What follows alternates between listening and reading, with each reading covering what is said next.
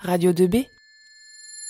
Bonjour et bienvenue sur Radio deux B. Pour notre émission du mardi douze mai deux mille vingt, je reçois Michel Toumoulin, proviseur du lycée polyvalent de Rémuello. Bonjour Monsieur Toumoulin et merci d'avoir accepté cette interview. Bonjour Mathis. Nous sommes au début du déconfinement voulu par le président de la République et c'est là le retour à l'école pour des milliers d'élèves de l'école primaire. En effet, Jean-Michel Blanquer, ministre de l'Éducation nationale, a proposé son plan de déconfinement pour l'école. Nous savons ainsi que les élèves en classe de sixième et de cinquième reprennent le dix-huit mai prochain. Mais, Monsieur Toumoulin, qu'en est-il pour les lycées ? Pour les lycées, le ministre de l'Éducation nationale s'est aussi exprimé. S'il doit y avoir un retour des élèves de lycée dans leurs établissements, ce retour est prévu pour le début du mois de juin. Maintenant, le ministre de l'Éducation nationale a déclaré qu'il communiquerait régulièrement sur, sur cette échéance. S'il doit y avoir un, un retour des lycéens dans leurs établissements, ce retour concernera dans un premier temps les élèves de lycées professionnels et possiblement dans un second temps, qui pourrait intervenir très rapidement après le premier, un retour des élèves de lycée général et technologique.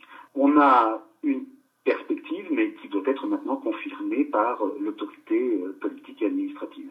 Cette réouverture ne sera pas une reprise normale. En effet, il y a un protocole qui comporte près de soixante pages qui sera appliqué dans les collèges et les lycées.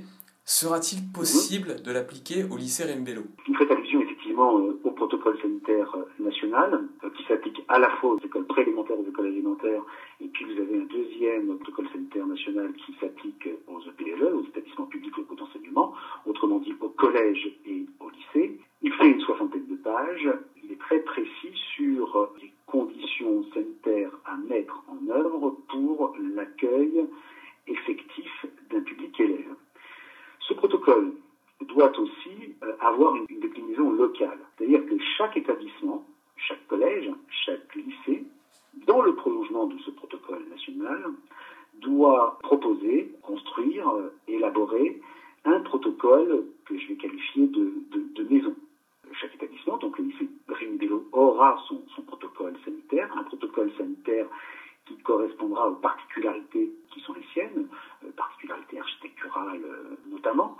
Donc un protocole sanitaire qui devra être euh, présenté avant l'accueil des élèves, en commission hygiène et sécurité, et euh, en conseil d'administration. Demain, je réunis autour de moi nos adjoints, euh, nos C P E, les représentants euh, des parents d'élèves et notre agent de, de prévention pour pouvoir examiner, étudier les conditions dans lesquelles nous pourrions accueillir les lycéens à compter du mois de juin, si effectivement les lycéens devaient retrouver le chemin de l'école.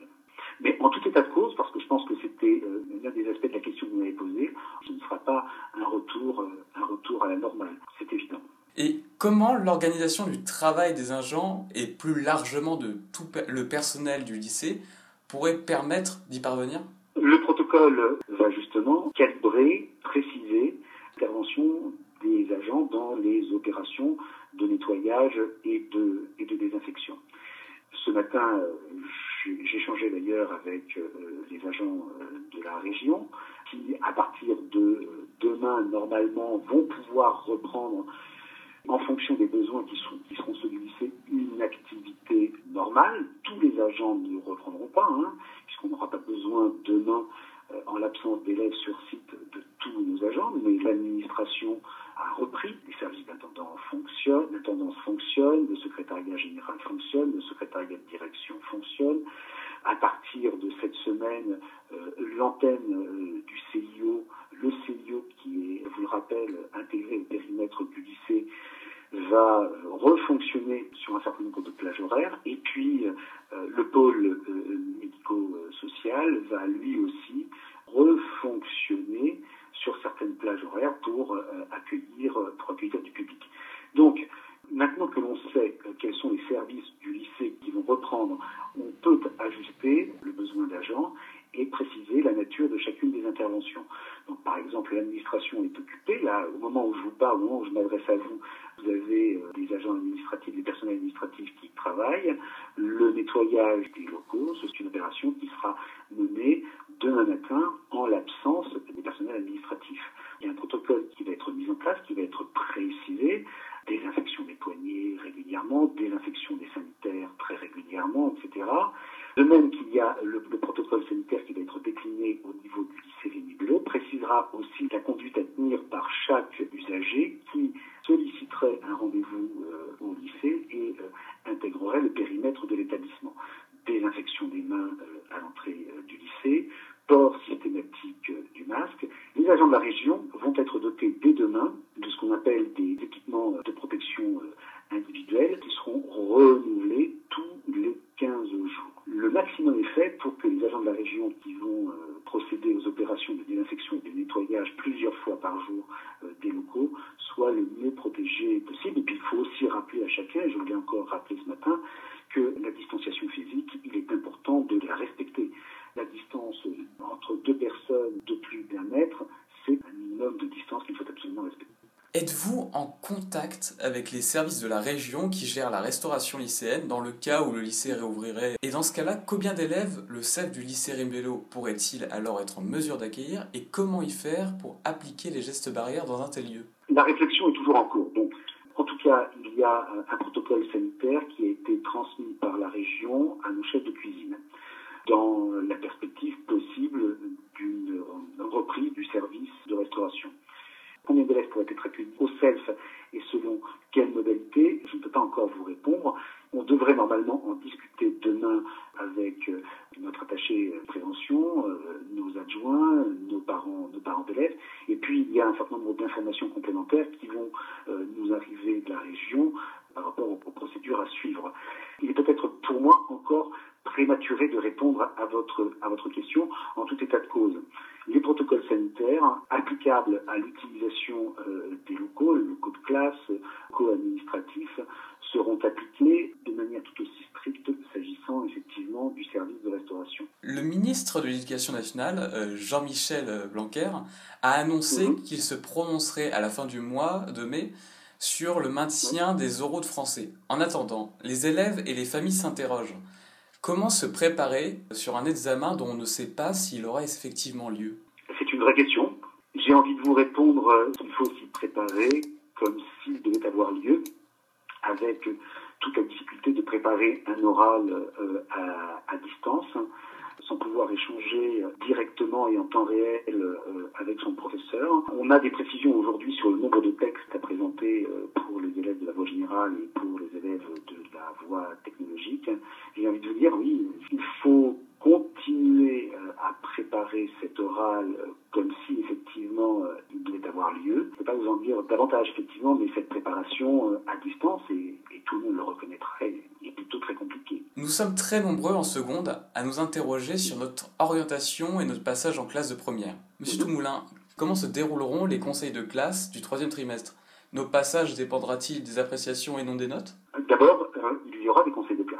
On est en train de les programmer avec notre proviseur adjoint et soumettre le planning prévisionnel aux professeurs, aux professeurs principaux qui vont nous faire un retour. Il devrait normalement débuter à la fin du mois de mai et euh, se dérouler jusqu'au dix, onze ou douze juin. Est-ce que ces conseils de classe se dérouleront en présentiel ou en distanciel?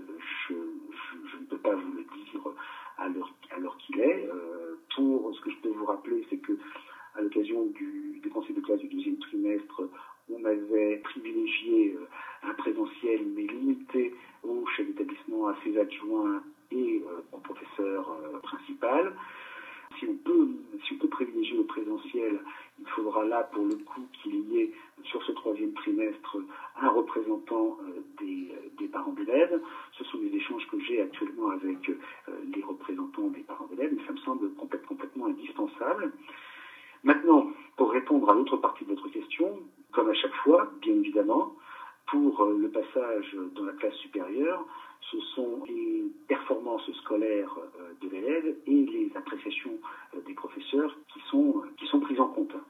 Donc, il sera difficile de prendre en considération le troisième trimestre pour le passage en, en première. Il sera difficile de prendre en considération le troisième trimestre pour le choix, le choix de spécialité. Le troisième trimestre s'est déroulé dans des conditions qui ne sont pas des conditions, des conditions ordinaires. Donc ce sont bien les, les conseils de classe du premier et du deuxième trimestre qui vont servir de référence et d'appui. Mais pendant ces, ces deux mois de, de confinement. Et euh, les lycéens euh, vont être encore, vont encore euh, travailler à distance euh, jusqu'au au moins jusqu'au début du, du mois de juin. Il y a un élément qui sera bien évidemment pris en compte, c'est l'assiduité, l'assiduité de l'élève, la, la manière dont il se sera positionné par rapport aux demandes de ses professeurs, demandes de, demandes de devoirs, mais aussi euh, la manière dont il aura, et le nombre de fois où il aura participé euh, à des visios ou à des audioconférences.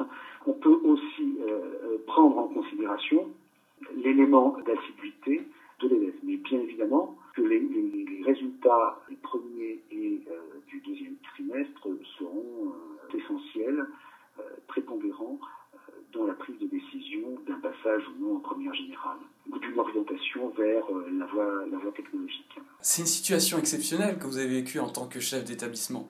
Que retiendrez-vous de cette expérience ?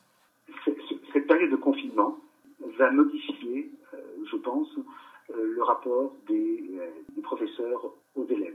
Il y a d'autres rapports qui ont émergé euh, à l'occasion euh, période de, d'enseignement, euh, d'enseignement à distance. Il y a possiblement la relation de confiance qui s'est consolidée et qui s'est renforcée.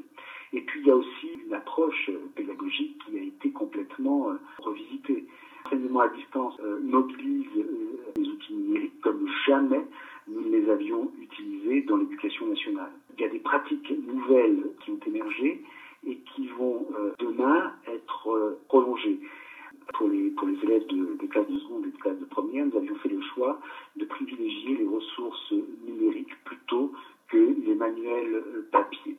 Je suis persuadé que c'est une nouvelle façon de faire, une nouvelle relation à l'apprenant, c'est une nouvelle approche pédagogique que ce confinement va dessiner à partir du mois de euh, septembre de septembre prochain. Voilà, on aura probablement appris à travailler autrement avec euh, nos élèves. On, a, on aura découvert de nouveaux outils auxquels il sera probablement euh, difficile de, de renoncer euh, à partir du mois de septembre prochain. Nous approchons de la fin de notre interview, Monsieur Toumoulin. Avez-vous quelque chose à rajouter pour nos auditeurs ? J'ai hâte de pouvoir euh, retrouver chacune et chacun d'entre vous. C'est clair, hein, un établissement sans élèves, euh, c'est pas tout à fait euh, l'établissement que j'imagine et l'établissement que j'ai toujours vécu. Euh, donc j'ai hâte de vous retrouver euh, les uns, les uns et les autres dans cette dans cette attente.